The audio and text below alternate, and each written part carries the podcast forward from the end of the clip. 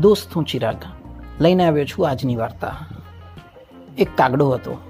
ગરમીના દિવસો હતા અને તરસ્યો થયો. આમ તેમ બહુ જ ભટક્યો પાણી માટે બહુ રખડ્યો, પણ ક્યાંય પાણી ના મળ્યું.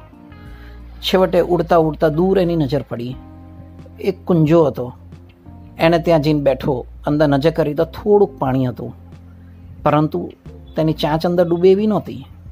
શું કરવું તરસ તો લાગી હતી. પાણી પણ માંડ મળ્યું હતું.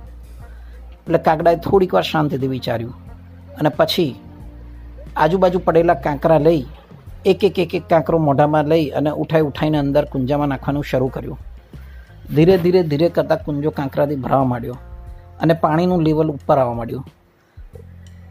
આખરે પાણી છેક ઉપર આવ્યું અને કાગડાએ શાંતિથી પાણી પીધું અને તરસ બુજાવી અને ઉડ્યો. મિત્રો, આ વાર્તા આપણે પહેલાં બીજામાં ભણતા હતા ને ત્યારે ભણ્યા હતા. પરંતુ એ વાર્તાના જે આપણે બરાબર સમજ્યા નથી.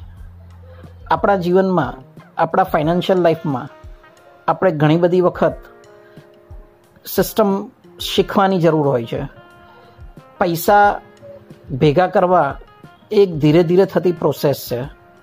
અને એને પ્રોપર રીતે ઇન્વેસ્ટ કરવું એ એક બીજી પ્રોસેસ છે.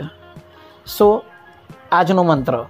વેલ્થ ક્રિએશન એક પ્રોસેસ છે. અને પ્રોસેસના ભાગરૂપે તમારે સિસ્ટમેટિકલી ધીરજ ધરી અને પૈસાનું રોકાણ કરવું પડે, તો જ વેલ્થ ક્રિએટ થઈ શકે.